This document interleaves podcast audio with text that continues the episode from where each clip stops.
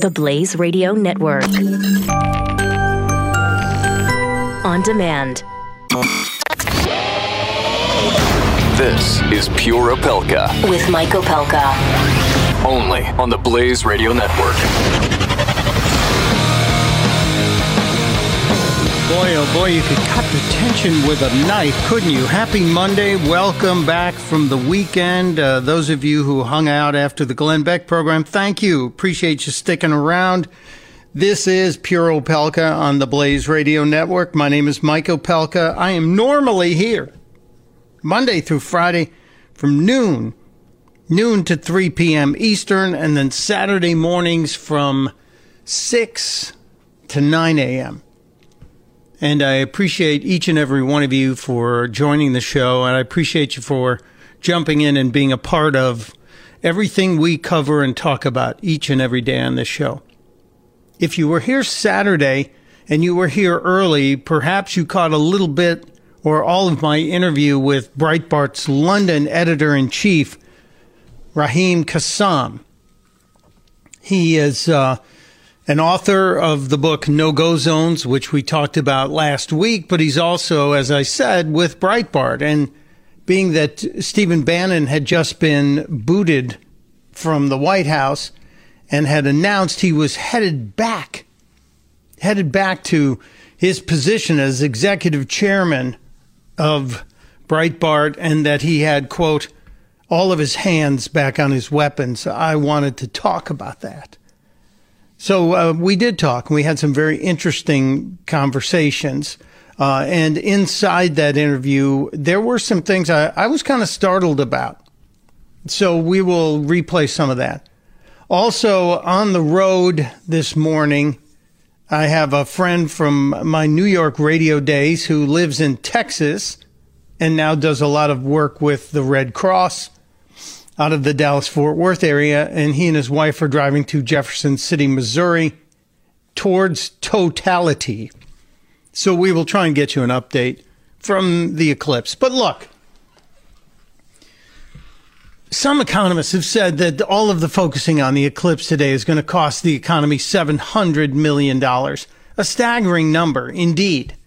$700 million.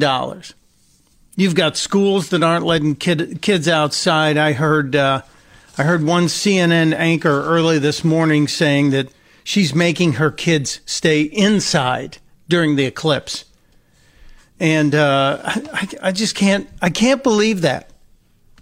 She just wants to make sure they're they're not blinded. They don't accidentally look up at the sun as if we haven't heard it seven thousand times in the last the last day alone. So, uh, what are we going to do? What are we going to do? I, I think this is just stupid if we keep the kids inside instead of being prepared to show them how to watch the eclipse. And you could have done it with a box. You could have done it with a cardboard box. I go, I go way back to the time that uh, my my childhood friend Brian Donahue and I created the eclipse viewing cardboard box situation. And I have to thank uh, Dixie, one of the regular stunt brainiacs, who actually sent me a photograph from uh, from Francis Miller from the Life Picture Collection and Getty Images. I should post this on the Twitter because it is exactly what we did in 1963 when we had our, our, science teachers had us take out boxes and punch a little hole in it, a three millimeter hole to create a crude pinhole camera. And we could watch the eclipse. We could watch the moon slide in front of the sun from inside the box safely. Now, I joked with Jeffy on Saturday that, that we, um, we were going to make, since we couldn't, the glasses, you couldn't find them anywhere, that we were going to make our own glasses by using negatives. And for those of you who are too young to remember negatives, before cell phone cameras, we used to actually have to use a camera that only took pictures. It didn't take movies. It didn't take it didn't take 360 degree images. It didn't allow you to text to anyone. It was just a camera. And those cameras used something called film. And the film was then cut into strips and they were negatives because they gave a negative image that was then developed into photographs. But we would stack 10 strips of, of negatives and then use them to look up at the eclipse. And we were told it was safe. I did it. Many other people in the neighborhood did it. And guess what? We all have our vision today. So uh, I don't understand parents who are, or schools who are keeping kids inside instead of using this as a, what's the phrase that we're so often, we're so often badgered with? A teachable moment.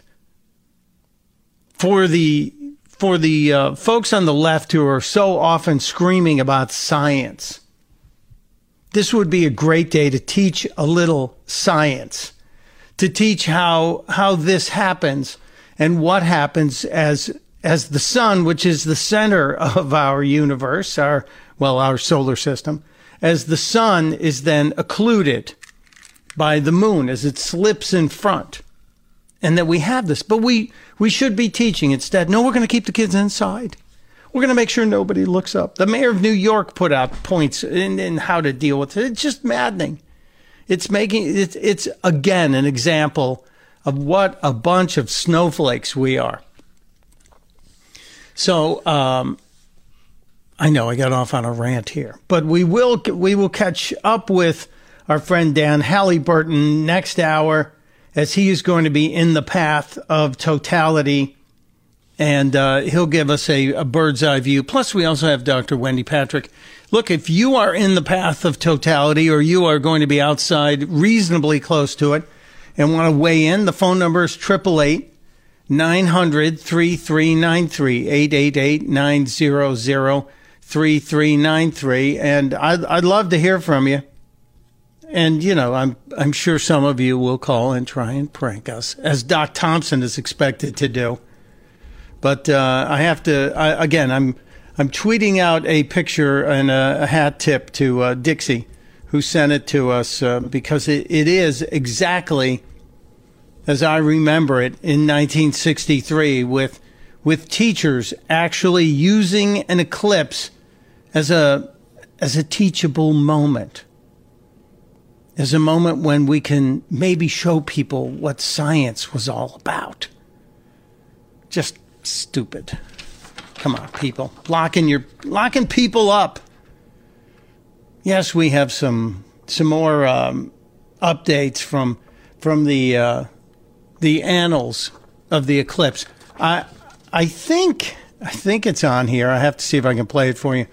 Before the show started, as we were prepping to do the show, CNN's Rick Berman had uh, had a, a, live hit from the deck of a Carnival cruise ship, where Bonnie Tyler, Bonnie Tyler, yes, the uh, the woman we know from the song "Total Eclipse of the Heart," and because the words "Total Eclipse" are in the song, John Berman actually had to do a about a three minute live interview with Bonnie Tyler, of which there was very little substance involved. He, in fact, asked Bonnie Tyler from the deck of this Caribbean Eclipse cruise Can you actually stare into a total eclipse of the heart and not ruin your vision? I kid you not. But I think probably the most bizarre moment happened less than a minute after that. What's your favorite line? Can you give us your favorite verse from the song? Um, First of all, she's a little stunned. she's a, a, a, little, she looks a tad bedraggled because I, I think it's, I think she's not used to being up in the mornings. You know, when you're a, a club singer, you've been out singing forever and ever and ever. The early morning is not a good time, but Bonnie Tyler, God bless her, played along. I need you more than ever. And if you only hold me tight, we'll be holding on forever. now, Rick Berman is holding up a cigarette lighter as she's singing that. And thankfully, she only gave us 30 or 15 seconds of the song because it's a nearly a nine minute song. Look, it's a great song. I have it on my phone.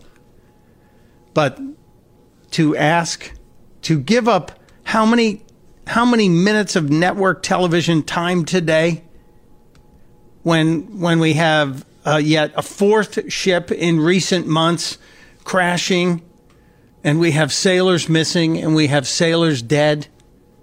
To spend so much time on this i i really do question cnn who the hell is in charge? Who the hell is lining up things we have big things to get to today we will talk about antifa we will talk a little bit more about the eclipse. We will talk about what the president is expected to say tonight. I have a brand new uh, vital question of the day. And again, I want to give you some of the highlights from my interview this weekend with Raheem Kassam uh, from uh, Breitbart and the, um, the Missouri state senator.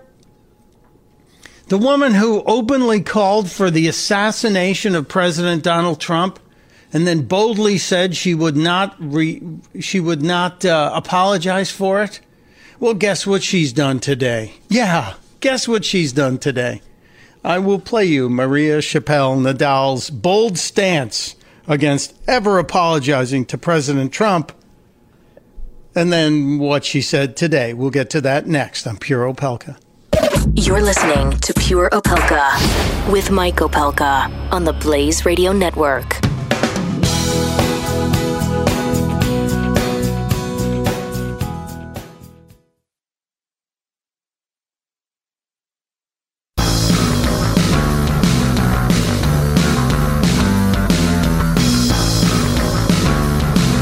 Listening to Pure Opelka with Mike Opelka on the Blaze Radio Network. So it was just about a week ago that a state senator in um, Missouri, a state senator named Maria Chappelle Nadal, talked to um, the world when she went on Facebook and said that she she hoped somebody would assassinate President Donald Trump. No shock, uh, Maria Chappelle Nadal is a Democrat. No shock, she's uh, she's not exactly supportive of the Trump administration. But to say, as an elected official, as a state senator, that you hope the president of the United States is assassinated seems to be just a little bit over the edge, just a tad over the top. And the world caught wind of it. She deleted it, but the internet is forever. We all screen cap things. I tweeted about it. Several people have tweeted about it. And um, she became a little bit of a, a hot topic in Missouri, in her home state. And people actually talked about the Facebook post with her. And she made a very interesting statement just uh, about three and a half days ago. Um, it was inappropriate. I've said that three times now. And apologizing for it? First of all, it was inappropriate. I've said that three times now. How many more times do I have to say it was inappropriate? I've said it was inappropriate. How many of you people, that's all that was missing there, was you people. It was inappropriate. I've said that. Come on. Give me a break. Well, she continues and it gets stranger. Um, it was inappropriate. I've said that three times now. And apologizing for it? no, when the president apologizes for what he says, I'll apologize. But You, the you go my as far to say your your statement was inappropriate. Yes. You're not apologizing. it was inappropriate. It was wrong. I put it on- posted it to my personal Facebook page, and I deleted it. So uh, I said it. It was inappropriate. She did say it was wrong, but I'm not going to apologize until the president apologizes for what he said because what I said and and my apology should be should be attached to what the president says. She continues. Apologizing. No, Because at the end of the day, you still mean what you said. I don't mean that. I don't want anyone to incur harm. What I am saying is that we do not deserve to have this type of president. I refuse to support it. Again, it doesn't should not matter if you're a Democrat or Republican. We're talking about discourse in America. And So, a woman who says we're talking about discourse in America, who just said that just a couple days before this, she she hoped somebody would assassinate the president. Hmm.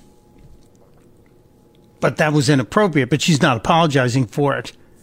She, if you listen to that, there's another interesting statement in the middle of that discussion about discourse in America. Listen to what she says.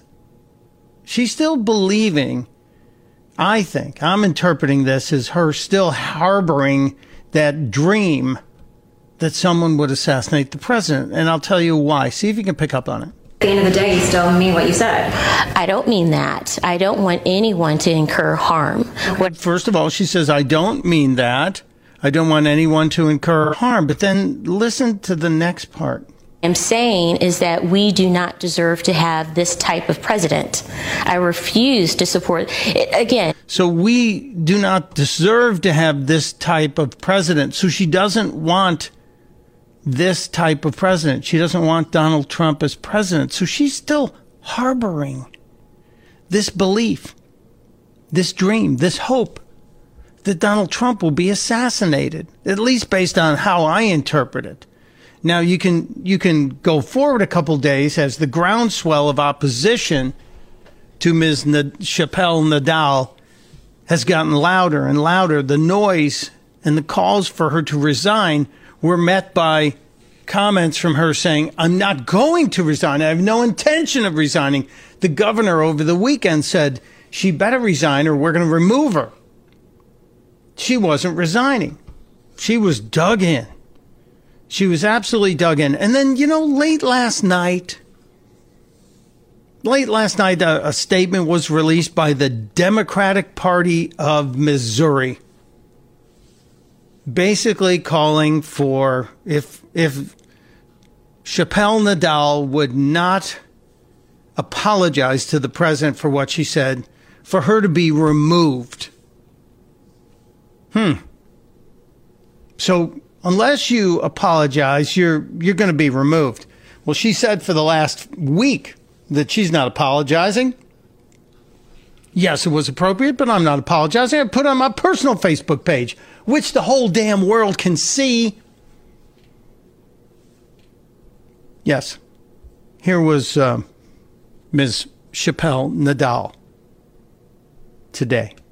President Trump, I apologize to you and your family. I made a mistake. And you know what I'm reminded of is that we are all human. And I'm also a child of God. I made a hmm. mistake. And I'm owning up to it. And I am not ever going to make a mistake like that again. And I have learned my lesson. My judge and my jury is my Lord Jesus Christ. So she played the God card. She played the God card. Maria Chappelle Nadal. I'll bet you she keeps her job. I will bet you she keeps her job. If the Democratic Party of Missouri had a single hair on its collective butt, it would go forward with the actions because it should not have taken her this long absolutely disgusting. Apologize. She has a history of threatening cops. Now she wished for the president to be assassinated. She needs to go. I don't think that apology was sincere at all. More to do, more to cover, and of course, the eclipse updates. We'll be right back.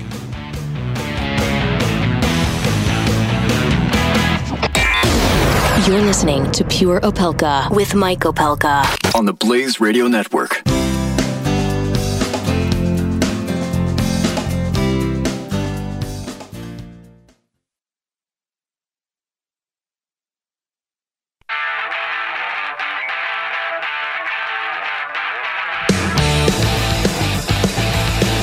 This is Pure Opelka with Mike Opelka on the Blaze Radio Network. Yes, it is Pure Opelka. It also is uh, the home to. Uh, I think. I think I am the loudest proponent, the most strident supporter of Relief Factor on this channel. I know B- Brad Staggs talks about it all the time. I know Doc Thompson does. And I even think Cal takes it. Chris Cruz, you have to discount him because he's just too young. He can't be in that much pain. But uh, Doc and, and myself and Brad Staggs, yeah, we've all got some mileage on us. And in my case, training for marathons tore up my knees and I had inflammation in my knees and my hips and my back. So in April, I started taking Relief Factor. I got the three week quick start pack. It's under 20 bucks. It's 19.95 less than a dollar a day if you take it for breakfast, lunch, and dinner. And eight days later, I noticed a change. This mixture of all natural botanicals and fish oil, and it comes in a, a four capsule packet. And it, like I said, it's all prepackaged, so easy to take. This mixture helps your body to naturally reduce the inflammation, which causes the irritation and the pain around the joints. And in my case, it worked great for me. I played a, a, a really active round of golf yesterday. I was also out working in the garden and I'm running around preparing for the eclipse. And I'm running up and down the stairs because I've got cameras positioned as well because I want to capture it all. So uh, it's relief factor. You should try it if you, if you've had issues with irritation and inflammation in your joints it could be the, the best thing you've stumbled upon in years. So what are you waiting for? Pick up the phone right now and give them a call. 800 500 8384. 800 500 8384. Or go to relieffactor.com and get the details. 100% botanical, natural, and wild harvested fish oil.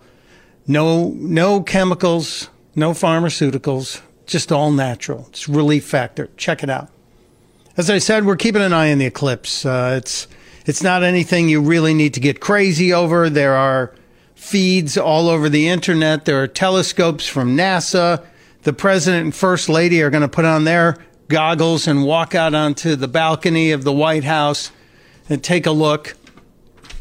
And in uh, in the middle of it, at, in, in the path of totality, our friend Dan Halliburton is going to check in with us and give us an update in about, probably, I guess, in about an hour. Yeah, that should be good.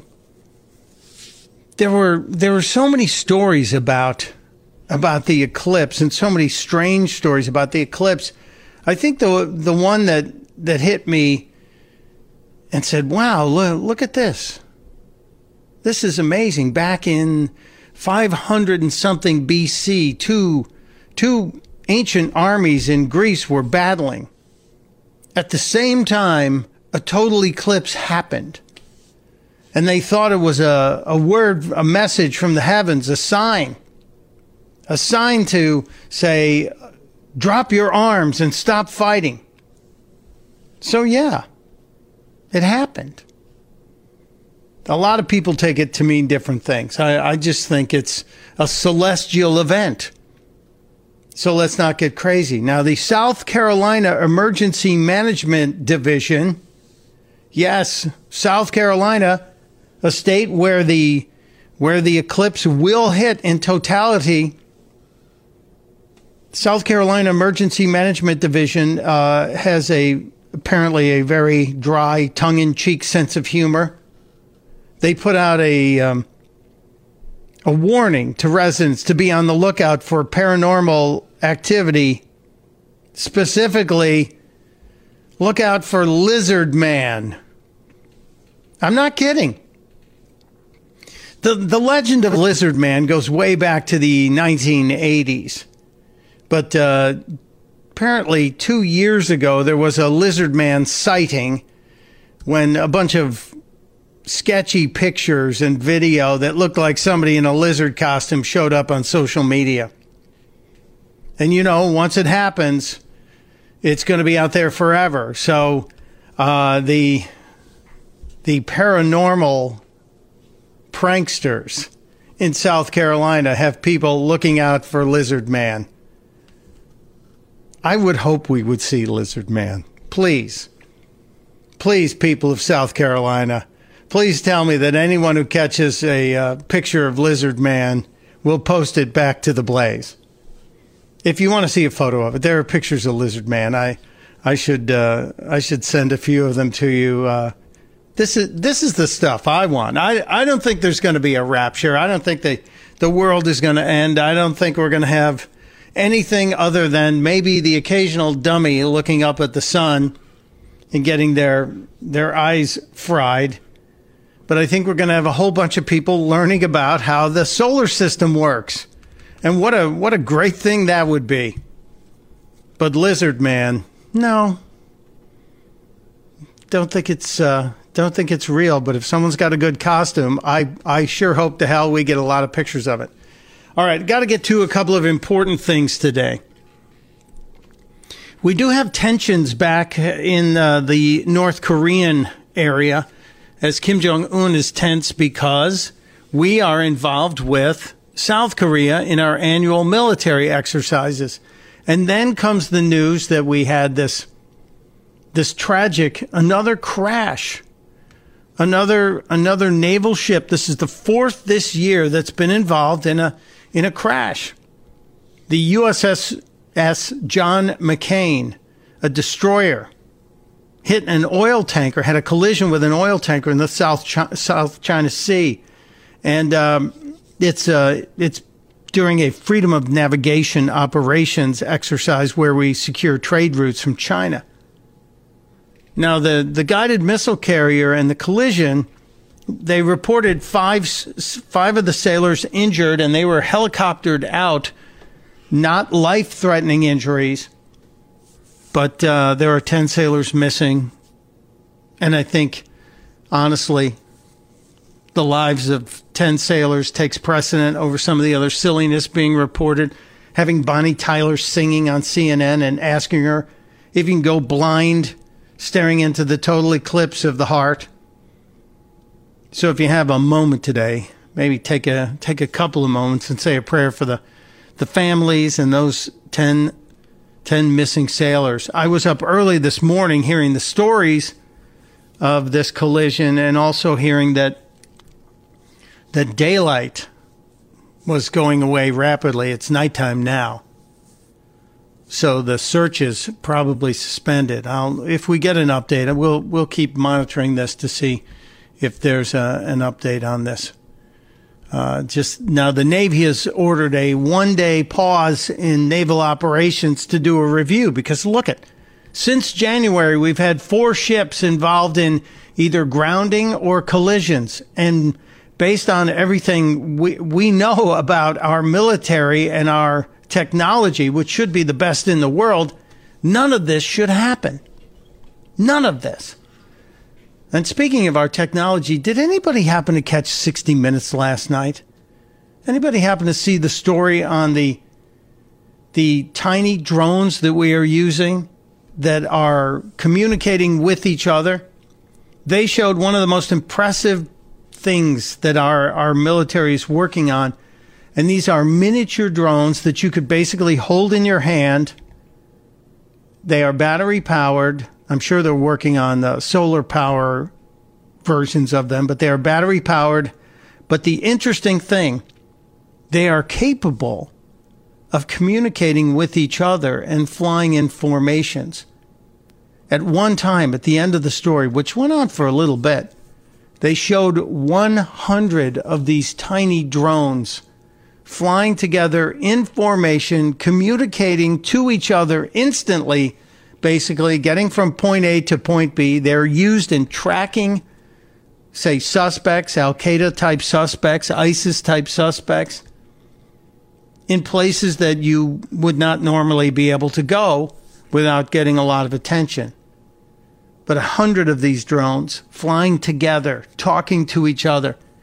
And they also showed a, um, a drone robot on the ground and a a drone flying drone they were able to track people using facial recognition and um, basically help us find bad guys without sending human assets into the line of fire. Then I began thinking if this is what the government is showing us, can you imagine the technology that they're almost ready to show us that they they haven't revealed yet? Yeah. I, I, I stopped for a second and said, God bless the United States military. God bless the men and women of the U.S. military who are obviously, obviously on the cutting edge of warfare, which I believe is a big deterrent. And I hope we never have to use it. But I just thought, uh, an amazing story.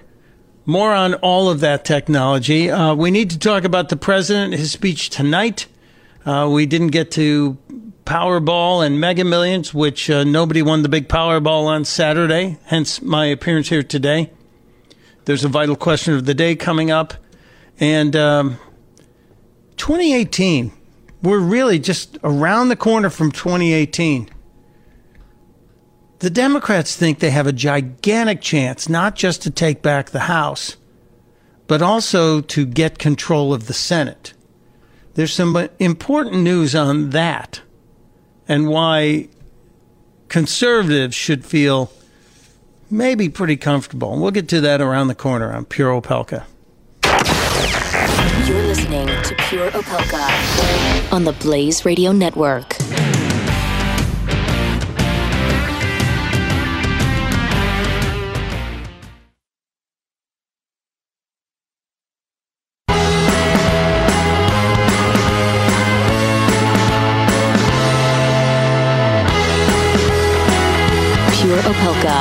Mike Opelka. On the Blaze Radio Network. You know, I, I really, I really don't think there's enough coverage on the eclipse. Just saying. If you want to share any information today, 888 900 3393, 888 900 3393. Um, I, I have to decide whether this next story is Schadenfreude or is it um, just wonderful irony or perhaps a combination of both. We have for years been talking about the problems with our southern border and the number of people flooding the border coming into this country illegally. Yes, they might be fleeing bad situations at home, but we don't have the resources and the ability to really take care of everybody the way people think. I know everybody says, well, we are the greatest country in the world. That we are. But we, we just can't bring people in illegally without vetting them and, and say that that's fair to people who have waited for years and gone through the system that the government, which was put in place by the people we elected, that the laws that are there can just be violated because people want to break the law. Last month or last week, there was a story that people were freaking out about President Trump and President Trump's tough talk about many different subjects about people who are here illegally. And we were learning that people were starting to not go back to Mexico or not cut back across the border to Mexico, but instead we're going to Canada in search of asylum. Interesting. Now, uh, Canada, in the first two weeks of August, has reported more than 3,800 people walked over the border into that province, into Quebec wanting asylum, wanting citizenship, wanting refugee status.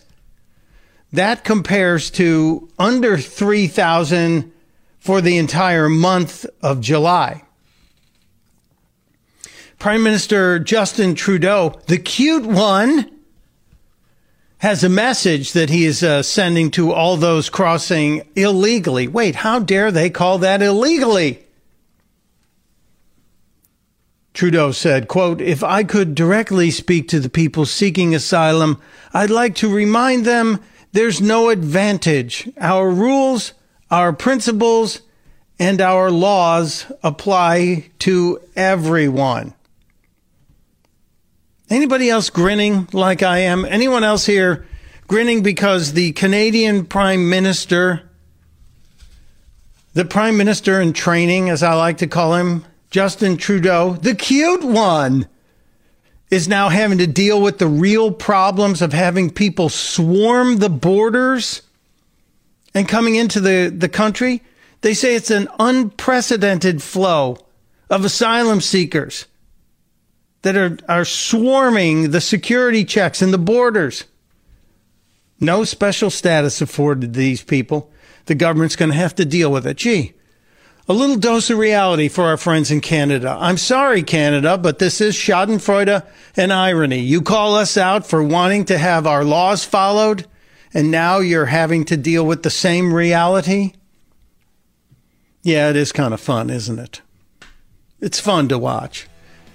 Oh, gonna step aside. Next hour, if you missed it on Saturday, we'll give you a little bit of uh, what we heard from Breitbart editor out of London on what Steve Bannon's plans may be for some of the people in the White House. Come on back. Pure Opelka. With Mike Opelka on the Blaze Radio Network.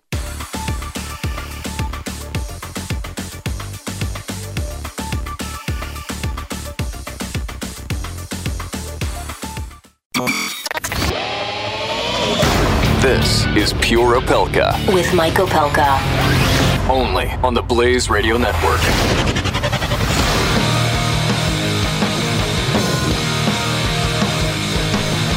Okay, happy, happy, happy Monday to you all.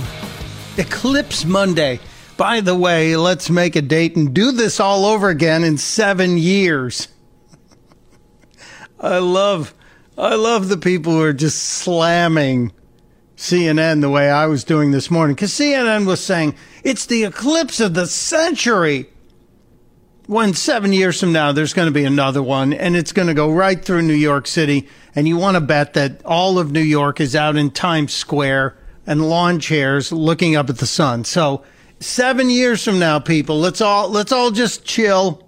Seven years from now, if you miss it today, if you had to, if you had to actually go to work today and do your job like some of us, oh boy. Bonnie Tyler is trending on Twitter. Bonnie Tyler trending on Twitter.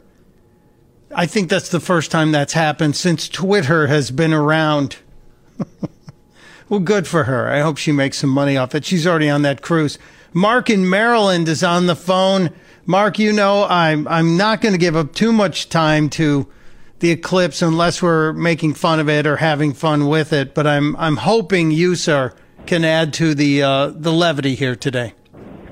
Okay, now you know that uh, Krispy Kreme Donuts has announced they're making a special glazed donut for the eclipse. Yes, we have talked you- about it on this very program. It is one of the one of the uh, more important things I think is happening with the eclipse. Well, you take yourself, uh, you cook up some hamburgers at the just the way you like them, and then you take the Krispy Kreme donut and you kind of throw them in the freezer for about oh 20 minutes. Take them out, then you take a bread knife, cut across the the uh, the, the donut, and that way you can open it up like a sandwich. And you put the burger on with some cheese, maybe make it cream cheese, since that's what the moon is made out of. And uh, also, you could, if you say, "Well, I don't want a burger," well, hey, make it make it a Reuben, uh, make it a chicken like a Chick Fil A. Sure, Uh, but make- you, you're saying any which use way you want. you're saying use Krispy Kreme donuts to make yourself an eclipse sandwich today. That's right. Then make yourself an eclipse sandwich the way it should be made, and it's spelled S A M itch. Sandwich. S A M itch. I got it. Right. Thank, thank you, Mark. Enjoy. Do not look directly at the sun, because you you know we've already affected your brain here at the Blaze. We don't need you to to damage your eyes either. Thank you, my friend. Boy, a lot going on today. A lot going on, and I'm seeing some of you are actually uh, tweeting out uh, eclipse songs. Fred in Brooklyn said, "There goes the sun, dootin' doo doo," and uh, I, I I don't even know if I should go with this. The the the hashtag eclipse songs.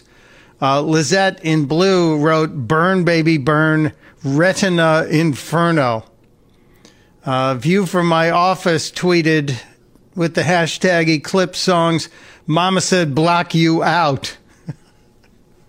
Not bad. Uh, Donna tweeted my corona.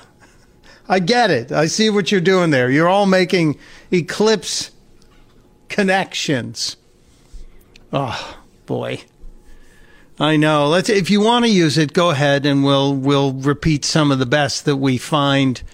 Uh, you can you can go on the Twitter and use the hashtag Eclipse Songs, and maybe you'll come up with better or worse. Uh, I certainly.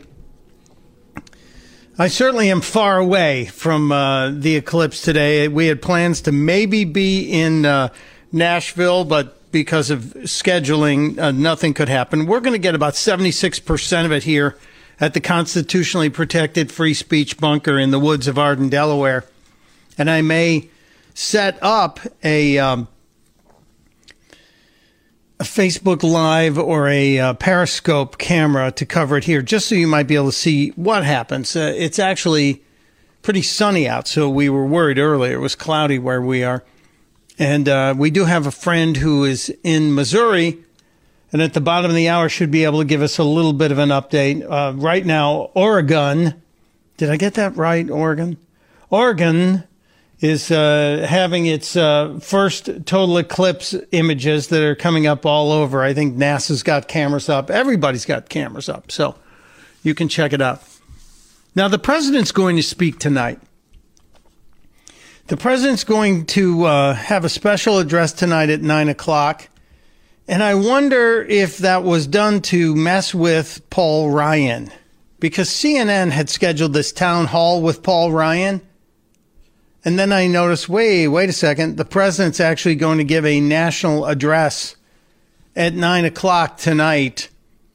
And uh, we anticipate it's going to be about how we are handling military action in Afghanistan. But you know, the president last last week when we had the press conference, it was supposed to be about uh, trade, and it totally went off the rails. So anything could happen tonight. I, I don't think this is a press event. I think this is a um, an a uh, an event where the president's actually going to uh, share some of his opinions, and then not take questions. Now, uh, over the weekend, we had a, a, rather interesting experience. Saturday morning, I spoke with Raheem Kassam of Breitbart London. He's the editor in chief of Breitbart London. And Raheem talked with me about Stephen Bannon. And I asked him when I heard Bannon was going back to uh, Breitbart executive chairman, I said, well, you know, did he ever really leave? Can you ever really sever ties? Is it unfair to assume? that he was still in touch and still giving his opinion on Breitbart? Yeah, I, I mean, he did leave. I mean, it was slightly different than somebody moving to a different, uh, you know, different journalism job. It was it was moving into the White House, and of course, there were restrictions, and there were people who were very, you know, who were scrutinizing very carefully what he was doing, who he was talking to, what his business interests were, um, and you know maybe maybe everybody in the left wing media was was looking at him, was looking at Gawker. So you know, it's, it's, it, it would not be fair to say that he severed all ties with everyone, but but with the company, with its management, with you know commentary on on how it's run, uh, which is basically you know what the, his job was. Uh, he had no input on that. I mean, I saw him several times, and he didn't even bring the company up. Um, didn't even bring the didn't even bring my reporting up, which maybe maybe says more about my reporting than anything else. um, but but but no, he, he you know to be fair, he did he did what he was supposed to do um, and that is not uh, you know not have anything to do with the business. Okay, so yeah, fair enough, and that's a you know it's a it's it's a question that I felt compelled to ask because you wonder uh, when when you are in an operation like like Breitbart, like The Blaze, like any of these small journalism outlets that churn and and really do Mm. work closely, it's hard to separate yourself. But I fully understand and respect what you're saying on that. And if he's out and Well, back, I mean, it's the it's the mindset, isn't it? You can check out, but you can never really leave. Um, Sure. You know, I'm sure I'm sure he would have been thinking all day, every day, whenever he was checking the Breitbart site. I would have done it this way, or I would have done it that way. You know, I remember when I was working at UKIP, uh, one day going over to the uh, to the Breitbart offices. Um, and just knocked on the door and said, "Why are you covering this story like this? Why aren't you covering it like that?" And you know, my old my old staff said to me, "I, I don't think we care what you think." Well, uh, you're very accurate and fair point on that. So when when uh, Stephen Bannon now says, "I finally got all of my weapons back in my hands," I assume he means Breitbart. He assume he means radio. I, I assume he'll be back at Sirius XM. And when he says, "I'm not going to attack the president, but I'm going to support uh, the mission," uh, I think we should take him at his word. Well, I, he's he's rarely ever somebody that says something that that, that is a, a misdirection or that he doesn't mean. Uh, I think I think it's accurate to say that President Trump's inclination is towards the Steve Bannon school of thinking. Uh, this goes back decades before they even knew each other. You only have to look at Trump's interviews from from decades ago, where he's talking about the talking about economic nationalism. He's talking about the bad trade deals that America is signing, um, and and so I think I think the two dovetail on that quite naturally and effortlessly. Um, but I also think that the President Trump has surrounded himself now with, with people that, that are not helpful to that message. They're not helpful to the base policies. They're not helpful in, in terms of getting you know major legislative items checked off. I don't think there have been any yet. Um, and so, so when when Bannon says, you know, I've got my hands back on my weapons, when Joel Pollak tweets hashtag war, you know, when all this sort of this sort of it's playful aggression, but it's aggression uh, comes out, it's us saying, well, hold on, we are we know who around the president is a problem, and we're going to let the world know too. And and that we started that. Don't forget, right at the beginning in January when the wrong people started coming in. The you know Breitbart.com was the first place to sound the alarm on some of these people, and we're just going to keep keep doing that and keep letting people know who's acting against the interests that got President Trump elected. Well, as the editor in chief of Breitbart London, and obviously you're going to be in direct communication with Steve Bannon, uh, can you name names of who who are those people that are currently so close to the president but so far off what you and uh, Mr. Bannon and and the president consider the main mission? Sure. I mean, at the moment, um, the big names are, are ones you'll probably know of: uh, Gary Cohn, Jared Kushner, Dina Powell, um, uh, uh, H.R. McMaster. I mean, the, all the big slots at the moment uh, are filled with people who have more of a more of a sort of neoliberal mindset than, a, than an economic nationalist mindset. These are people who would have been more comfortable in the George W. Bush administration, and and not you know I'm not trying to, to, to slag off the George W. Bush administration, but but it had its time, and and we elected something different this time. Well, rather you did. I just watched. Um, you elected something different this time, and so and so it's it's it's, it, it makes it makes people feel very upset, very sad when to think that that whiteboard of, of potential achievements and achievements that Steve Bannon had up in his office in the West Wing is now in, in the back of a removals van somewhere. They want that whiteboard. They like that whiteboard. Well, I I wonder if the whiteboard has been kept. I was. It's so funny you brought that up because there was that photo of the whiteboard that showed all of the uh, goals, the targets that that Mr. Bannon wanted to accomplish. And I was the minute I heard that he was out, I was wondering, did someone erase the whiteboard or are they keeping it? Because I would advise them to keep it. I think it's I think it's always good to have the person who was your senior advisor to have their notes and to look and see, well, was there something in here we missed? You may have split Hmm. from him, but you obviously liked what he was doing to hire him, so you wouldn't want to throw out the baby with the bathwater as it as it is. Now ab- about this crew that you named, there have been folks who've labeled them globalists. Is that a, a fair term to look at at uh, Cohn and Mnuchin and and McMaster and Kushner and say these are Yeah. globalists and, and that's why they're in the uh, in the dark corner? I, I think that's probably right. I mean, I think globalist, centrist, um, in some cases, I think even closet Democrats, um, or not so closeted, given given Jared Kushner's donation history. But you know, uh, the media is trying to portray that the that the use of the word globalist is somehow this anti-Semitic trope now. You know, of course, everything at some point delves into into bizarro world with these people um, because because Gary Cohn is Jewish, so apparently globalist now is is anti-Semitic, and I say to them, well.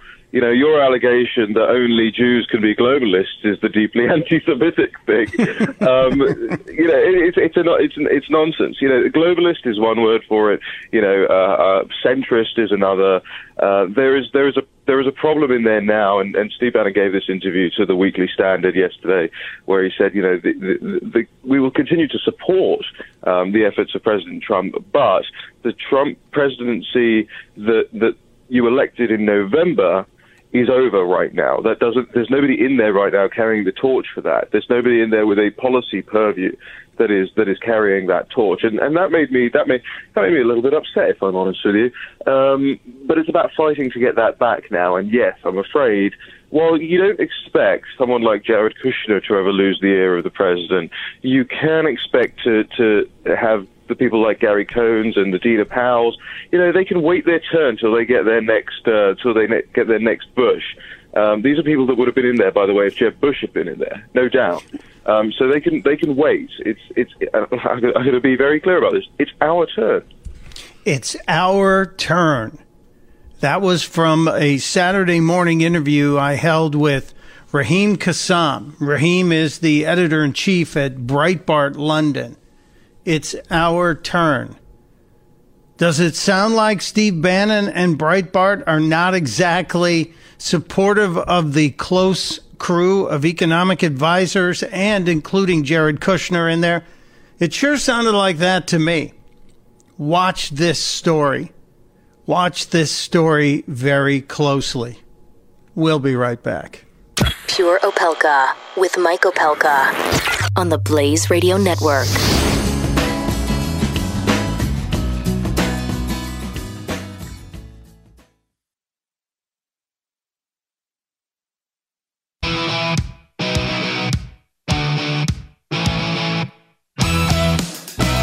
Opelka with Mike Opelka.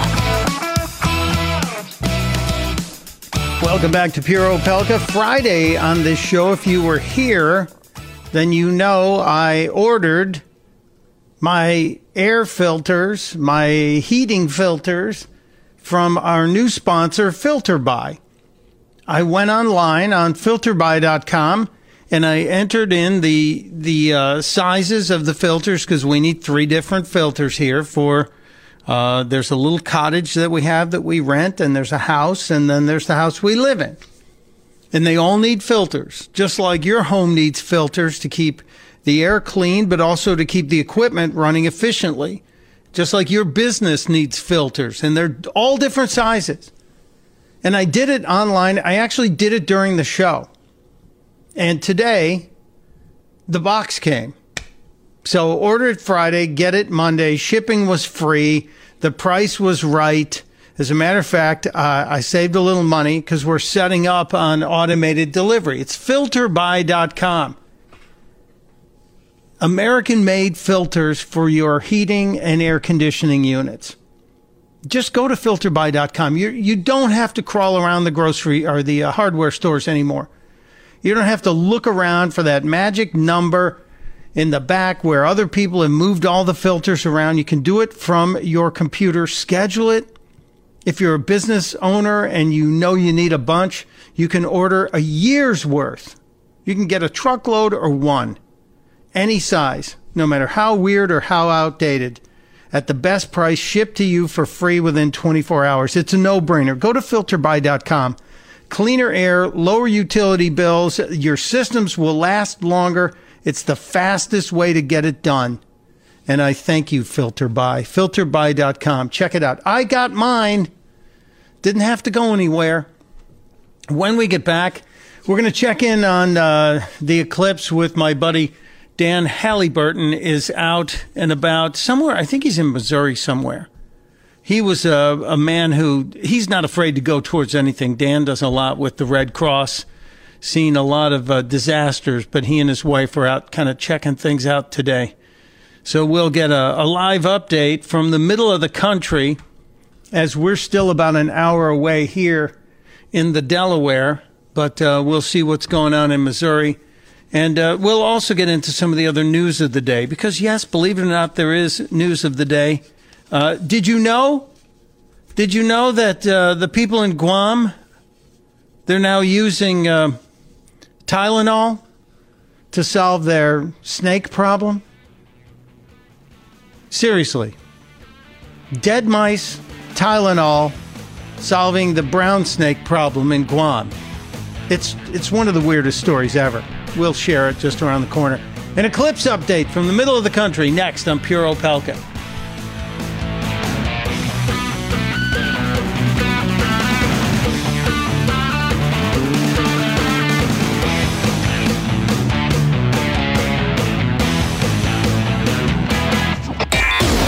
You're listening to Pure Opelka with Mike Opelka on the Blaze Radio Network.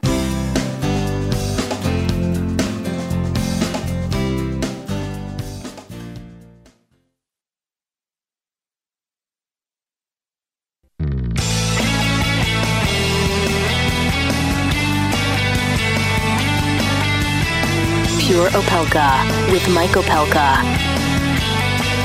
Welcome back to Pure Opelka on this uh, Eclipse Monday. We're also covering all the other news out there. Of course, we're keeping our eye on North Korea and their saber rattling and whether or not they're going to try and cause trouble this week as our joint military exercises go on, as they do every year with uh, our friends in South Korea. We're also uh, preparing for the president's address tonight at 9 o'clock Eastern. It's supposed to be about what's going on in Afghanistan. And uh, we're trying to monitor any news we might get, although it's after dark now in the uh, China Sea, as the USS John S. McCain was involved in a collision and 10 sailors reported missing. So keep your prayers active for the families of those sailors and the sailors themselves. Uh, but we have been covering whatever's going on with this eclipse today it's going to reach here into the the First Amendment bunker, the free speech bunker in Delaware in about an hour. But right now, an old friend, a guy who actually singled me out a long time ago and said, you know, you need to be not just producing radio, but you need to be talking on the radio. And gave me a shot uh, a long, long time ago in New York City. And so uh, we stayed in touch he's a guy who does great work with uh, the Red Cross and is is one of the helpers. You know, Mr. Rogers used to say, when when trouble happens, look for the helpers. Well, people like Dan Halliburton is one of the helpers. Done a lot of great things with the Red Cross, and always seems to be stepping into an emergency. One of the people running towards it instead of running away from it. But Dan's Dan's out and about today uh, in the middle of the country in Missouri headed towards the, uh, I think, towards totality. Dan, it's been a long time, but I'm real happy you're here today. How are you? Thank you, Mike. It's so great to hear your voice, and, and thanks thanks for the kind words. And uh, hey, it's a lot of fun to be out here today, be a part of uh, a little piece of history. Yeah, you're you're usually, uh, as I said, running towards um, emergencies and dealing with people who are having bad days, but today you're you're running towards history. Are you on the site already? We are. We've uh, been driving uh, all morning. Uh, we're from Dallas up to Tulsa for overnight, and then now in Jefferson City, Missouri, the capital. And uh, we're actually at the uh, airport, at the municipal, municipal airport. That's hard for me to say. And uh, people are set up everywhere. As we drove in on the highway in, there are people with umbrellas and chairs, and they're they're parked out along the highway, not on the highway, but off on side streets along the highway, like, like it was a, parade was going to go by. And the, today the parade is in the sky, and uh, we're about halfway through the parcel, and uh, we are in the path of totality. So, going to look forward to experiencing my first time, maybe last time ever, of uh, being in that moment. People say it's very special. Well, Dan, um, you know, you say first time and maybe last time. Uh, you're in Dallas most times. In in seven years, it's going to come right through Dallas. You are going to be in the path of totality in uh, 2024. So don't check out on me yet, man. I we- no, that's great news. I didn't even know that. So uh, uh, you come to Dallas and we'll see it together. I think I think we need to make plans. I got to talk to Beck and tell him we need to get on the roof and cover, do the shows live. Although it'd be like being being in a broiler to be on the roof of that building in Dallas. So um, it, it you're, you're I'm not going to hold you up too much because I want you to get set up. What do you have set up to observe it? Do you have just the glasses? Do you have welders glasses? What have you got? Well, we yeah, I bought bought glasses. I bought them from the approved vendors, two different sources because I didn't want to miss out. And then I've got pretty simple stuff. I've got a I've got a DSLR with a special film on the lens, so I'll get a I'll get a, just an average shot. I keep telling people, you don't want a you want a great picture, it'll be in your living room on your television set because NASA's going to fly high high altitude aircraft to watch it. So, uh, but it's fun. It's just people sitting in lawn chairs. We just met another couple. You know, there's that kind of feeling of sharing something fun and sharing something special, and um, it's nice to be here to be, like I said, watch a little a little bit of history. Well, it's it's very great uh, that you're out there, and we appreciate uh, you. I, we appreciate you sharing time with us, and Christy giving you time away from the two of you enjoying this together. So, uh, Dan Halliburton, thank you uh, for doing what you do uh, every day to help people in distress, but also thanks for joining us today. Thank you, Mike, and uh, keep up the good work, and keep everybody on the on the straight and narrow. Right. Well, it's not easy. And, and, you know me, I have a history of falling off the rails myself. So I got to start with my own self first. But we'll try, Dan. We'll try. All right. Keep him Take on. Care. We'll see you. Uh, he's one of the good guys. And you know what? Uh, I love uh, giving a little plug to the, the men and women of the Red Cross uh, because they are people who run absolutely towards danger, who run absolutely towards disaster who run straight at a problem when it happens. And, and Dan Halliburton is one of those people. And you know what? I think I'm supposed to go to Dallas in the next couple of weeks. I'm going to surprise him. Going to surprise him. I mentioned, I mentioned the story of the um, of Guam and the problem that Guam has with brown snakes. These are these are snakes that are so crazy. These are snakes that can that have devastated the bird population in Guam. People say that if you ever go to Guam, one of the things you notice is the complete lack of birds. And it's all based on a tree snake. This brown tree snake. This thing is everywhere. They say there are 12 brown tree snakes for every person in Guam. Now think about that. If there were 12 rattlesnakes or 12 water moccasins for every human in America, that's that's 1 point almost 1.3 billion snakes. In Guam, 12 snakes per person. And these brown tree snakes are truly devastating they're capable of standing on their tail and climbing up into a tree and then eating the eggs of birds. This is why there are no birds in Guam. And to, to explain to you how terrified and how terrifying the effects of these tree snakes are, the airports hire people to check the wheels and the cargo spaces of every plane leaving Guam, especially planes headed towards Hawaii, because they're worried if even a couple of those tree snakes get out and start breeding in Hawaii, that soon Hawaii will have the same problem Guam has. So there's actually a brown tree snake search crew that has to go over every plane that leaves Guam. It's kind of amazing, isn't it? Kind of frightening. Well, they did find out that you can actually kill the tree snake by poisoning it. The tree snake has adapted. It eats not only birds, but it, it will also eat mice. As a matter of fact, it loves mice. So the government of Guam has been dropping dead mice, which have loads up, loaded up with Tylenol, because they discovered that Tylenol will kill the brown tree snakes. Just think about it. They've been going after these tree snakes for decades now. They've been trying to get rid of these tree snakes. They've tried to cull the herds.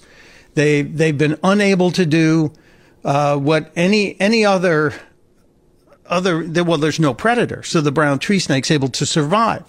They've been unable to kill it to get ahead of it, but apparently Tylenol inside of a dead mouse kills the tree snake.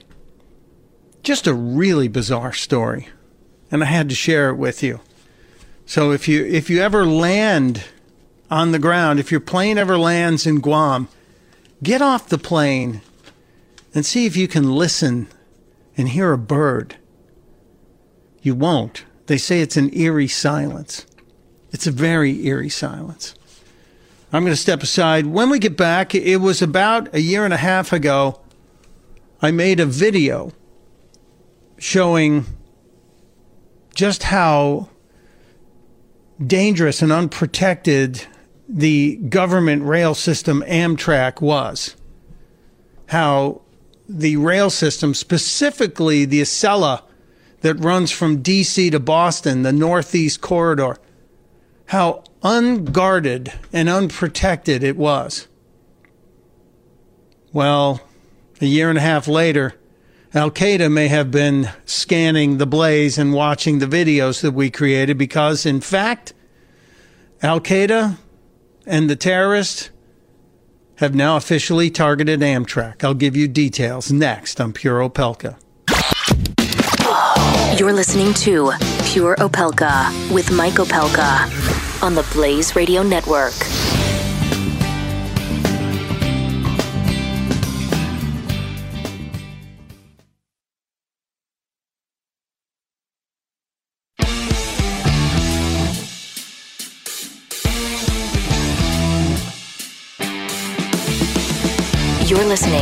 Pure Opelka with Mike Opelka. Part of the next generation of talk radio on the Blaze Radio Network.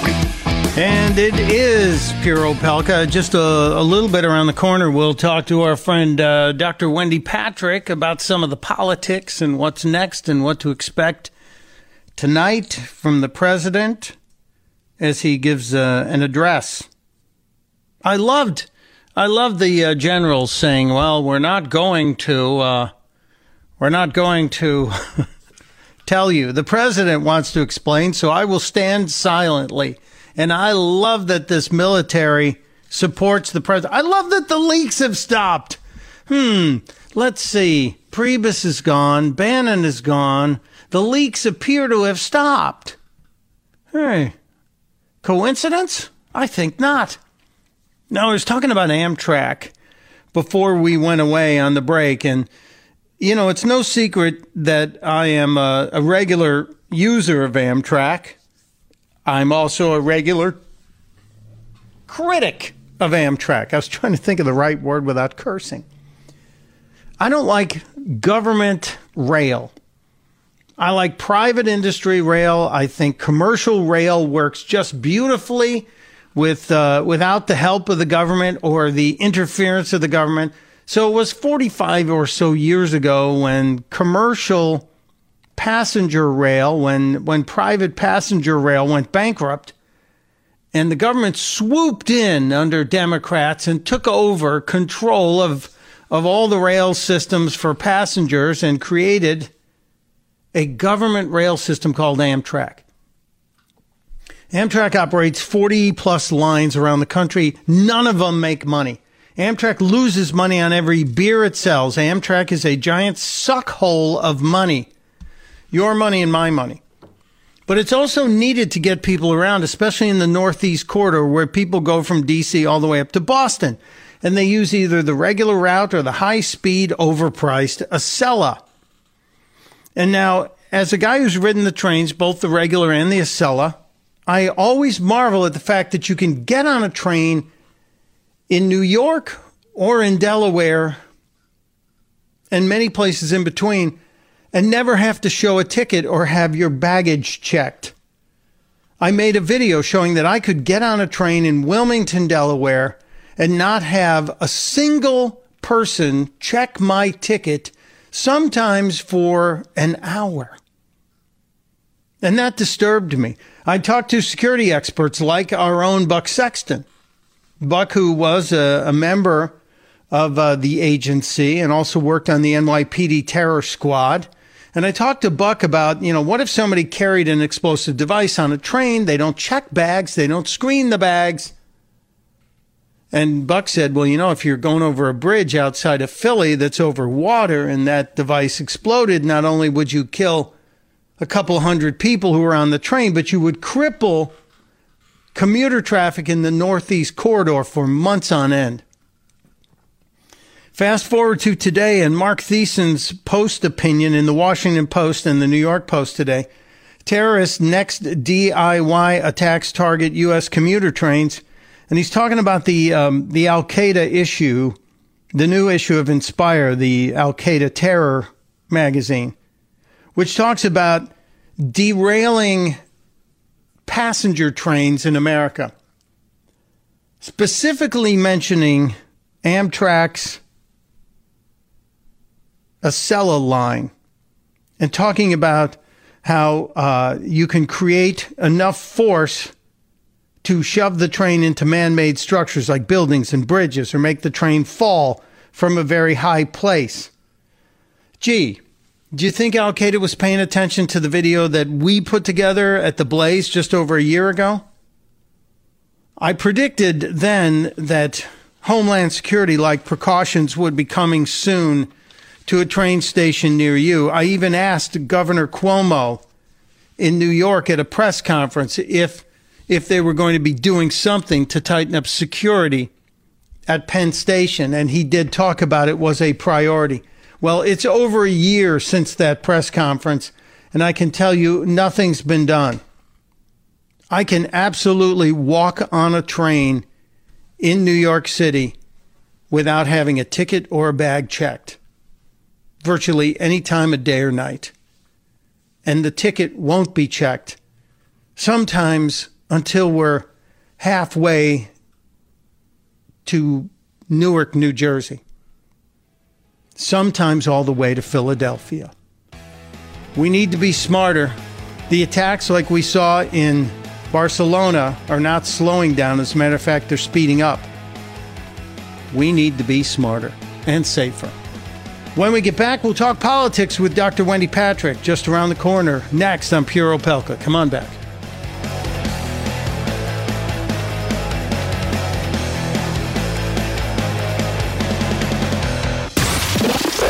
Pure Opelka. With Mike Opelka on the Blaze Radio Network.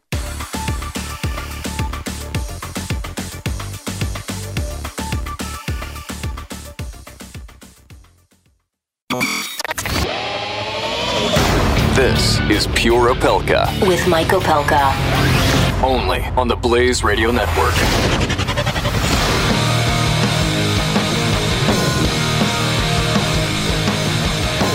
Well, well, well, here we are at the start of the third hour of Pure Opelka on this Eclipse Madness Monday.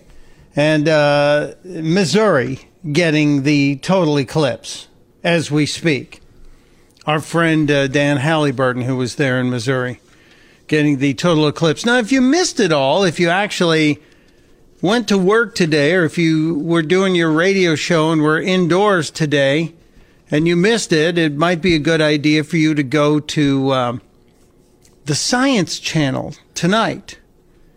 Because at nine o'clock, they're actually going to have a, a program about the Great American Eclipse. So you'll be able to see it now. I, I was I was hollering at CNN earlier this morning because I still think it's silly that they're calling it the eclipse of the century.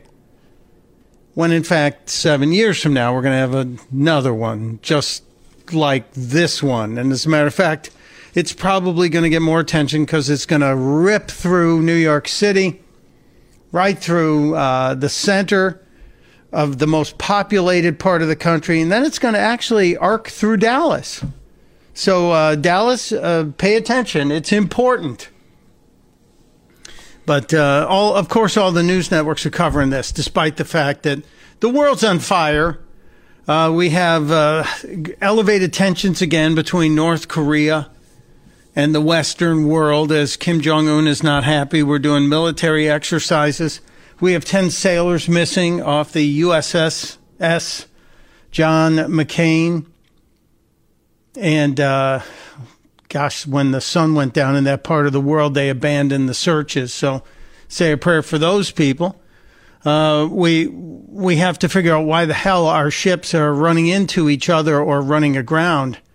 So uh, I I just want to I just want to make sure we're all paying attention to the important news of the day. And uh, we're we're due to get Dr. Wendy Patrick on the horn here any second now. Uh, Dallas, you can whisper in my ear when you have Dr. Oh, we have Dr. Wendy. Good. I I guess we were all blinded by the eclipse, Wendy. I'm sure we we made the mistake of not calling you, but uh, happy Monday. Are, what part of the world are you in today? I never know where you are. I know. I would say the same thing for you. I'm actually in San Diego, and we did have a big eclipse party uh, right outside the courthouse with glasses, but we did not see anything holding a candle to what you are going to see. Well, I hope so. You know, it's getting ready here in about the next half hour. We're going to get something. Yeah. But um, I, am going to uh, I'm going to tell everybody the the best pictures where you don't have to worry about glasses or any of that stuff TV and and the um, the NASA website has incredible stuff. So yeah, we're watching wonderful. this.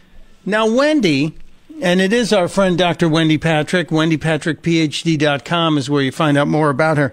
Wendy, do you do you believe that these eclipses have anything uh, to do with either bad behavior or good behavior? Does anything spiritual happen during an eclipse?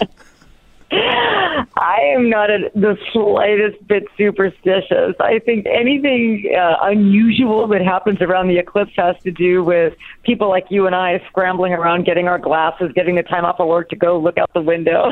I don't think it has anything to do with the eclipse. yeah, I'm. I, I actually, I, I know somebody who has a real estate deal that is supposed to be signed today, and the the realtor called uh, last week and scheduled it with my friend saying, you know, we, we have to have a meeting and sign all the papers at 1.30. And uh, my friend went and checked, and sure enough, the the start of the very first tiny bit of the sliver of the eclipse in this region happens then. So he was like, "No, no, I can't do that. I can't do that. It's going to be in the middle of the eclipse. That'll be a bad sign. That's bad juju." Like, "Are you kidding me?" or it could have just been a convenient excuse to put off the meeting. I don't know. that's true. That's that's very true.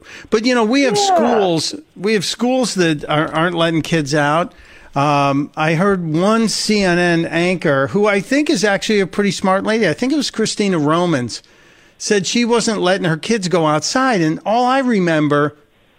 In, and now it's, it's you're too old, too young to remember this. I'm too old. 1963, our science teacher in first grade took us outside and made us make the boxes with the pinhole so we could actually wow. see it from yeah so we were we were inside each one of us had a box on our head and we're standing out in the playground of our lady of perpetual help and we're watching as the thing went the little sun got blocked out by the moon. Uh, i tweeted oh, out a picture. yeah you don't remember doing that? You never did that I well, I was not in 1963. well, of course not. No one's as I old as tell you, my, I went to Hawaii in 1991 with my family to see the full solar eclipse there, and we went out on the boat, and it was totally overcast. But we were socked in with clouds. We didn't see anything. so I hope you have better luck today. I'm not laughing at you. I'm just laughing because I, you know, like today Royal Caribbean Cruise has Bonnie Tyler on a boat off the East Coast, and she's going to be seeing Total Eclipse of the Heart live from the Oh my deck. God, that's great. That's great. So good for her making a little it money. It doesn't, it doesn't come that often. We might as well do everything we can to celebrate. Now, seven years, it's like I've been screaming at CNN all day. Seven years from now, we're going to do it again. So, Oh, CNN. good. I hope but- you hope you and I are on the phone just like we are today, doing our show right about then as well. Hopefully, Sure, it'll be on why not? Monday. Yeah, and you know what? It's going to come sweeping through New York and then arc all the way down straight through Dallas. So uh, it's on a slightly different path next time, but a good chunk of the country's going to get it. Now, there's a bunch of things to talk about. I don't know if you heard my interview earlier with. I uh, did. I listened to the whole Kassam. thing. Yeah. Wasn't that bizarre? Yes, you know, um, you really are a master interviewer, and I thought this was just the latest excellent example of really asking the very inquisitive questions that got some very interesting answers. I think this whole Bannon departure debacle has really people kind of wondering what does it mean, what side is he on, what is he going to do, but it certainly has everybody talking, that's for sure. Well, it almost sounded like Bannon and his crew have already decided that Mnuchin and Cohn and uh, Jared Kushner are a basket of deplorables surrounding the president, and that they want to get rid of him somehow. I, at least that's the feeling I got. It's true, and I think you and he had some good back and forth about how we can examine who donated to who, and we would be even including people like Donald Trump that used to be a Democrat and then donated to Hillary Clinton. You know, there's just so many different ways of guessing where he's going to go, what he's going to do, who's going to be in the in his crosshairs. Um, it's it's almost more interesting speculating than actually having hard news on that front to report on yet. Well, I think we're going to because now we know really what the the feeling is, the personal feeling is on this. I think we now have um, something to watch for because if there is a concentrated effort on the website, on the radio show to go after uh, Mnuchin, to go after Cohn, to go after Kushner, even though they pretty much said, or, or Raheem pretty much said, you're not, you're never going to separate the son-in-law. But that Right. all, it felt like they've got, um, they've got a target on the other two already. And so, you know, it's the Goldman Sachs connection. It's, uh, and they called him out saying that it had, um, had Jeb Bush won, the same three guys would have been in the White House. And I thought that's interesting that they've already they've already kind of laid that out there. I, I was totally fascinated by it, and it was a surprise to me that he would jump on the phone with me on Saturday morning. But you know what? I'll take him where I can get him. But thanks for the thanks for the Oh. compliments on it. Absolutely, and I, I think you you sell yourself short. Anybody would jump on the phone with you. You've got a great show, you've got a great uh, audience, and I think that people want to hear from. They want their voices to be heard by talking to somebody like you. I think that some of the points he made are some of the same I've seen going around on the internet. And one of the issues is who's going to replace Bannon. And I, don't- um, you probably have your thoughts on this too. Do we need to replace Bannon? Uh, as a, do we need a chief strategist, or does he have enough? Strong voices surrounding him without Bannon, or are he and Bannon going to continue to be perhaps even an even more candid contact now that no longer Bannon is muzzled? Now he's unleashed. That's a really interesting subject. I, I don't think uh, the chief of staff is going to let another second steering wheel be put in the, the White House because I always felt like Priebus, Priebus and Bannon were sitting in the front seat of the car taking turns grabbing the wheel, and th- you just can't do that. You, you, no, no, So and I think that it's, it's a it's a great point you make about that they were grabbing the wheel because Trump is the one that grabbed the wheel on Tuesday during that press conference that then got hijacked by the questions about Charlottesville and what he tweeted and what he said, and you saw where that went. So, and remember, Kelly was right there. So the interesting thing about Bannon's departure is, yes, it might make it easier for Kelly to have more of an influence on Trump, but he still is not going to be in the driver's seat like we thought on our on your show, and many other people have speculated the same. We really thought Kelly would have more of a calming influence on Trump, and that he would have more of a steering influence. You heard a lot of people talking about guardrails. Oh, well, Kelly's going to be the guardrails. Not on Tuesday. Maybe Trump's going to warm up to taking Kelly's advice, but uh, he's got to stay more on, on message, and he's going to have that opportunity tonight.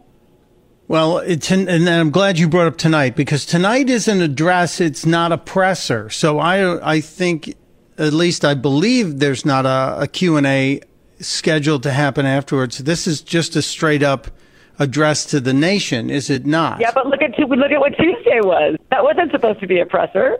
And that's yeah. and look at Saturday. My goodness, all we need to do is keep going back in increments of two. Saturday, same thing. It was it was about infrastructure, and it then became about Charlottesville. As Monday, he came out, and that's what you would probably call a hostage video. Uh, cleared up the record, and then the very next day at Trump Tower, uh, again going off message. So it's interesting that regardless of what tonight is supposed to be, what it's been billed as, I wonder whether it will veer off as the last couple of conferences have into something totally different. He gets well, I shouted wonder. out these, these questions. He has to answer them. Well, if they if they handle it as a White House address, there will only be a pool reporter there. There won't be the gaggle. There won't be the Jim Acostas and the Katy Turs trying to shout questions. Right. So.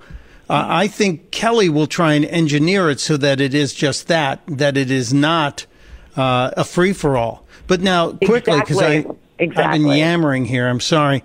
Uh, the Cook Political Report put out some pretty interesting stuff today that shows that Pelosi's idea of taking back the House and Schumer's idea of getting control of the Senate are not just that easy, uh, but they're they're probably unlikely, especially in the case of the Senate. There are they released four new seats that they say will probably in the, in the Senate will shift from uh, Democrat to Republican, and I think that would be devastating to the Democrats. Have Have you seen any updated data on 2018 to say anything otherwise?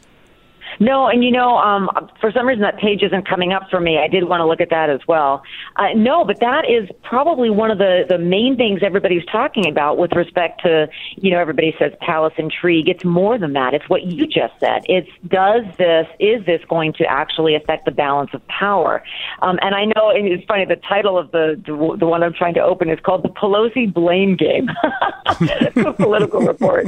But yeah, it, it's not only are we talking about whether or not there's going to be a shift in power, but whose fault is it? Uh, which may be an even more interesting question. You know, it can't all be Donald Trump's fault. It can't all be the fault of the Democrats. But yeah, you know, it's we're not only talking about 2018, but we're especially within the last week we've been talking more even about 2020 with respect to the reelection campaign.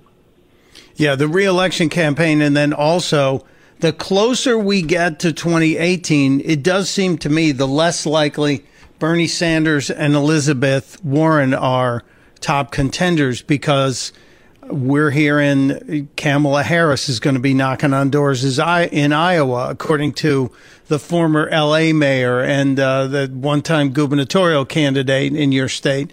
So I, I'm just, I'm seeing a changing of the guard in the Democrats, mostly because there's no message at the top.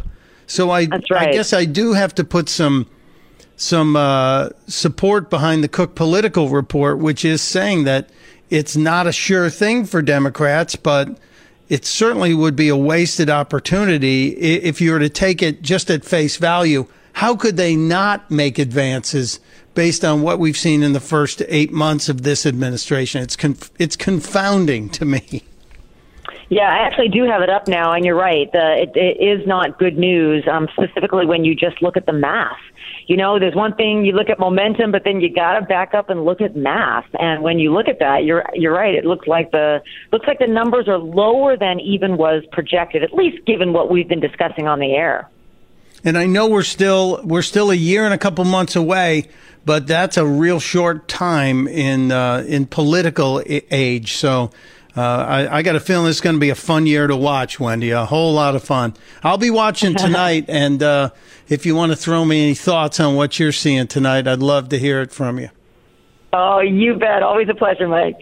My friend, Dr. Wendy Patrick, and you need to follow her on Twitter. You need to follow her online, wendypatrickphd.com, and we'll be back with uh, an update on everything after the break. You're listening to Pure Opelka with Mike Opelka on the Blaze Radio Network.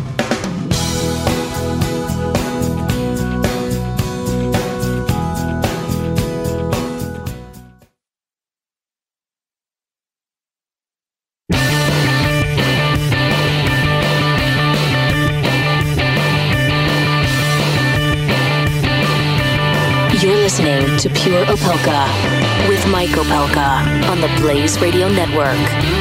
Well, it's not exactly the highest of technology, but I put my iPhone outside on a mini tripod and I'm showing a little bit of the eclipse on Twitter live. If you want to see it, you can take a look. Maybe maybe it'll show up for you. I'm seeing more of a reflection in the lens that has a, a little bit of of the actual sun moving. So uh, you might be able to catch just a little bit of the live Delaware eclipse cam as it's happening right outside of the uh, the uh, freedom, the free speech bunker here in Delaware. Uh, very interesting discussions today as we've talked about what happens in the Trump White House now that Steve Bannon is gone. Uh, we can um, maybe see some things happen this week if we pay attention. I think you're going to watch the influence of General Kelly start to take shape even more, and I, I think that's a, a very good thing. So we we will uh, pay attention to that. I also haven't said anything about Jerry Lewis. Uh, Jerry Lewis and Dick Gregory, two two big guys in the comedy world, passed away within 24 hours of each other. Jerry Lewis at 91, Dick Gregory at the age of 84. Dick Gregory was a guy who added uh, social activism to his his comedy and to his resume. Dick Gregory, a guy who I knew first as a comedian and then as an activist. Jerry Lewis, uh, a guy that I knew as a comedian only until he got in trouble because some of the physical gestures and physical characteristics of his performances were said to be um, insulting to people with muscular problems like muscular dystrophy. And Jerry Lewis decided to do something about it. And that's why the, the MDA telethon was born. And you could say, well, gee, was he doing it to make sure his career continued? I don't think so. I think Jerry Lewis was doing it because he truly realized when he saw the people with the disability that that he could see why they would be offended. He was a guy who had a a razor sharp temper and a razor sharp wit and a guy who made a lot of people like me laugh early on. So rest in peace, King of Comedy. Rest in peace, Dick Gregory. And uh, for all of you who say celebrity deaths happen in threes, I'm keeping an eye on all my comedian friends. Be careful out there, you guys. We don't want to lose another one. It is uh, rounding the corner on the eclipse here. I'm going to go out and check the camera, maybe give you a little commentary. It's on Periscope right now on Twitter at Stuntbrain, watching the eclipse as it rolls through Delaware. We'll be right back. You're listening to Pure Opelka with Mike Opelka. On the Blaze Radio Network.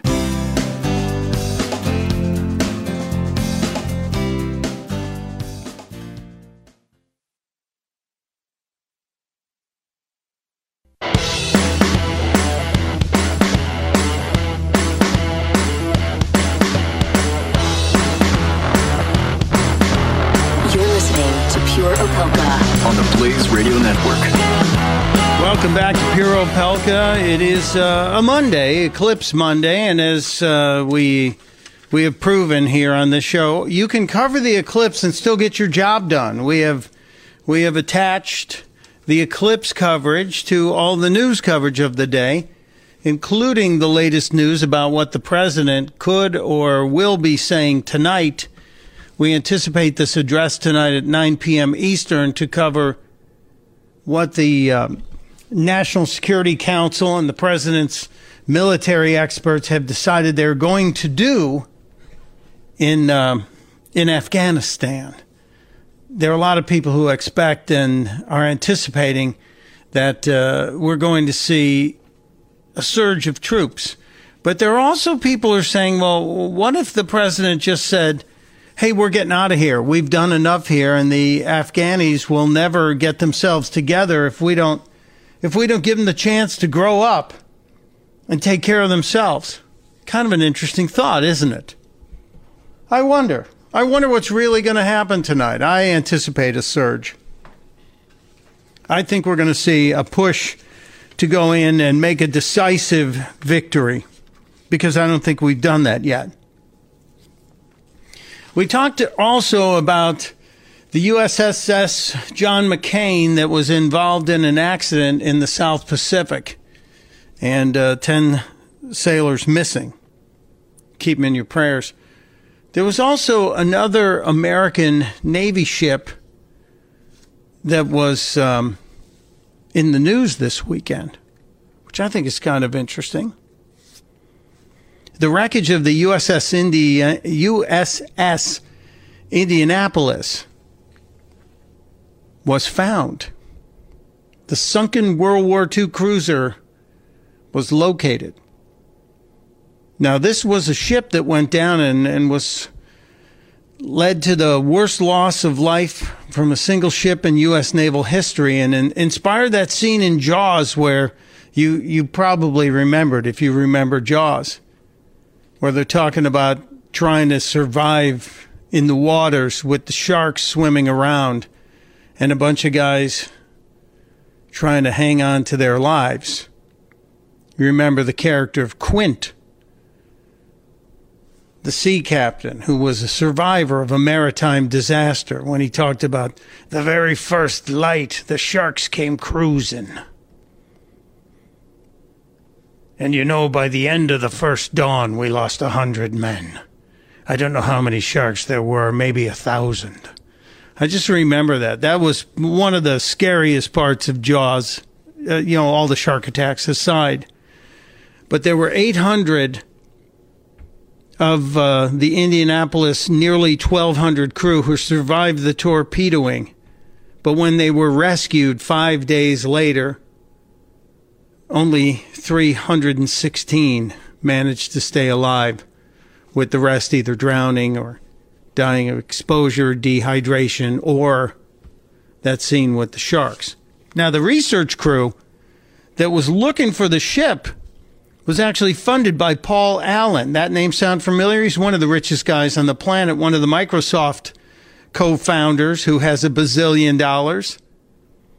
His crew found the heavy cruiser off the coast of the Philippines, 18,000 feet below the surface of the Pacific Ocean. So you, I, I love to hear stories about this. This is this to me is what what you would do if you had suddenly had a bazillion dollars. You would go look for mysteries like this and try and solve the mystery and maybe try and bring the Indianapolis back back home to America to not only give the families who lost loved ones closure, but also to pay tribute to those people who died and to to put a, a final chapter on that piece of our military history.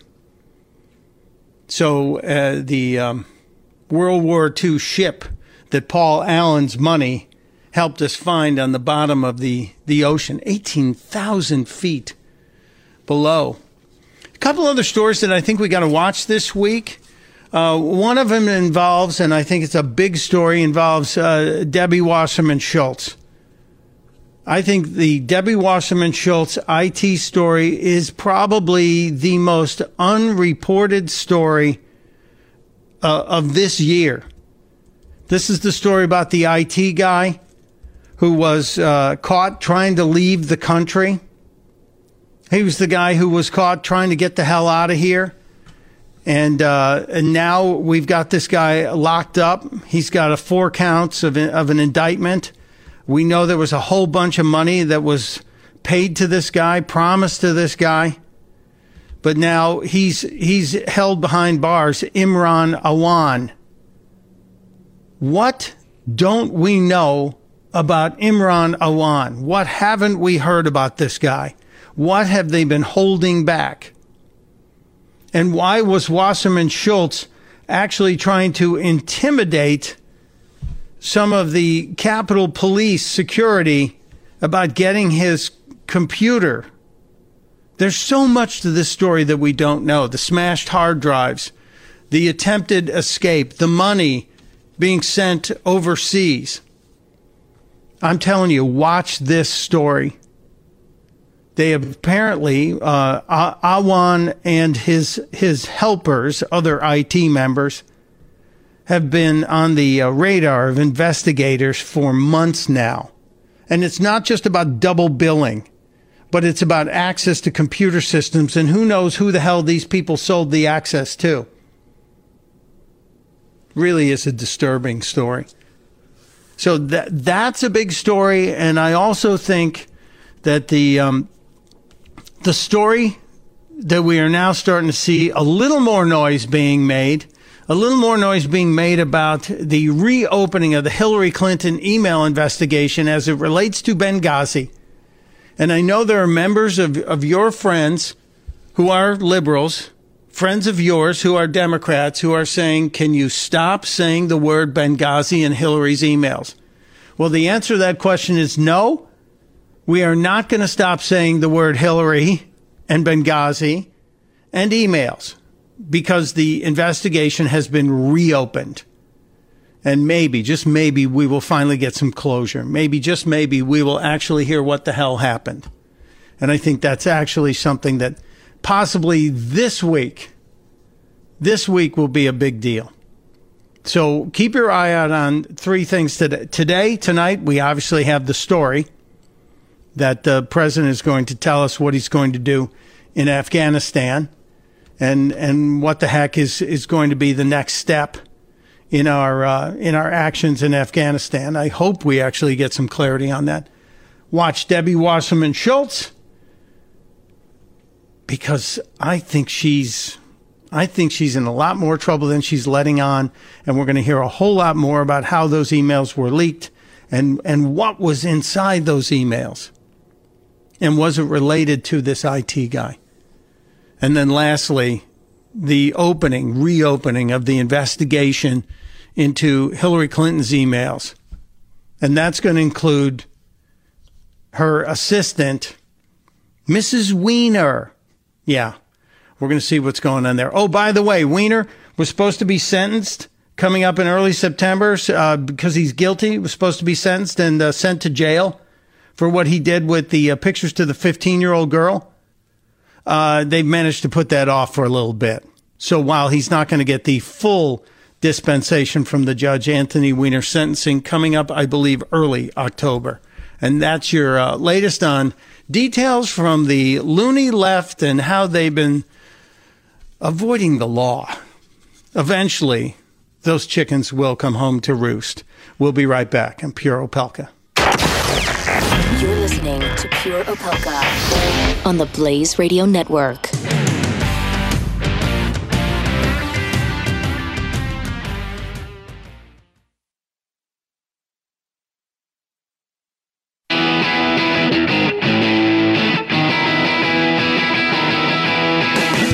Pure Opelka with Mike Opelka on the Blaze Radio Network. I talk about relief factor all the time on this radio show, and I do so because it works and I take it every day breakfast, lunch, and dinner. And don't take my word for it. Megan in California actually tried Relief Factor and had to, sh- had to share the experience with us. I've been using Relief Factor for a little bit over a month was a 34 year old woman that has been in a car accident. I suffered from severe neck pain, shooting pain down my arms and legs that would often cause me to limp. At one point, I was going to a chiropractor and an acupuncturist six times a week. I noticed visible improvement within two days of taking your product, Relief Factor, and it has really, truly changed my life. So don't take my word for it. Don't take Megan's word for it. Word for it. Invest 20 bucks. 1995 is the cost of the 3-week quick start pack. They've sold a million of them. 80% of the people who order the quick start pack order it again. What does that tell you? It takes seven to 10 days to see results in most cases. In my case, it was eight days. So if you want to try Relief Factor, you can pick up the phone and you can call them at 800 500 8384, 800 500 8384, or go to relieffactor.com. Check it out yourself. Just got a, a message that the dog won't go outside. And I noticed this morning the dog would not go outside, didn't want to go outside uh, very early, and that's usually not the case. Is there something about the eclipse that animals react to it? Has anybody heard that? Has anyone had that experience that that there may be a, a reaction from from the animals? I, I have not heard that. Now, we have just passed the peak here in Delaware where the eclipse is, it maxed out at 81%. And, you know, the people that are in the totality part are sending all interesting notes, and I think that's very cool. I'm going to have to wait seven years now to see it. Yeah, we'll get it next time. But we got 81% this time. Next time it's going to hit uh, completely in the uh, northeast corridor and then sweep across the south. So we'll we'll keep an eye on that. Uh, mentioned earlier um, a couple of different things. We were talking to Dr. Wendy, we were talking about this new report out of the Cook Political Report, and Charlie Cook is a, a statistician with decades of experience. His numbers are pretty strong, but he's also the guy who told me that Trump was going to um, bail out of the presidential contest over the Thanksgiving holiday before the primaries even started. So he was wrong on that. But Charlie's been pretty right on a lot of things, especially when he breaks down statistics on, on different races. And the the numbers that he's showing that are giving the Democrats cause for great concern are relating to the attempts of Nancy Pelosi and Chuck Schumer to reclaim both the House and the Senate. And the Senate is where I think they have the biggest problem. The Senate is where I think the, the Democrats are really, really up against it. So I'm I'm happy to report that if if things go as they are going today, that the Senate will not be uh, given back to the Democrats because I think that would be the end of it. Donald Trump would never get another Supreme Court judge passed through. So 2018 is going to be a very interesting and important year, and we need to be engaged now because guess what? The Democrats are engaged already. I got a couple things I need to get to today before we get out of here. Of course, the liberty loving Latino, Chris Salcedo, waits in the wings. But uh, I, I'm always looking through history and looking for wisdom from the presidents. And sometimes I find it, and sometimes I find things that anger me. But I found something from Calvin Coolidge over the weekend, and I wanted to share it with you.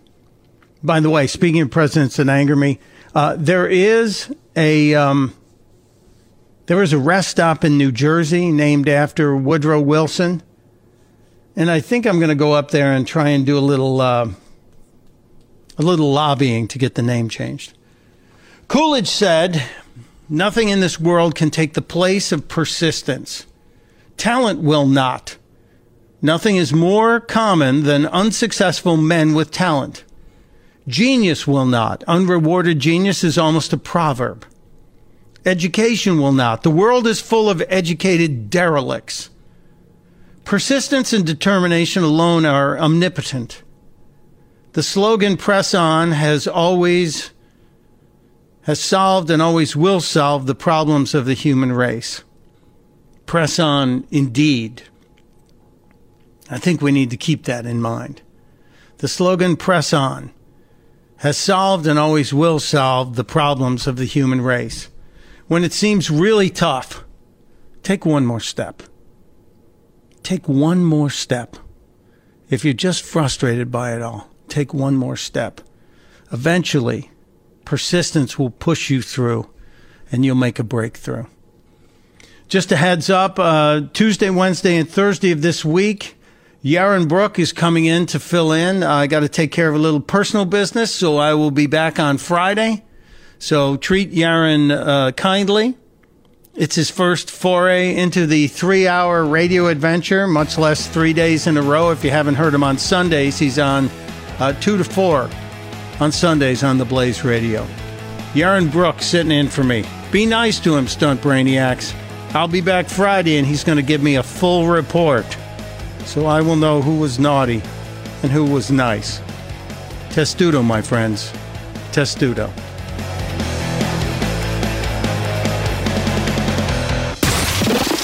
Pure Opelka. With Mike Opelka on the Blaze Radio Network.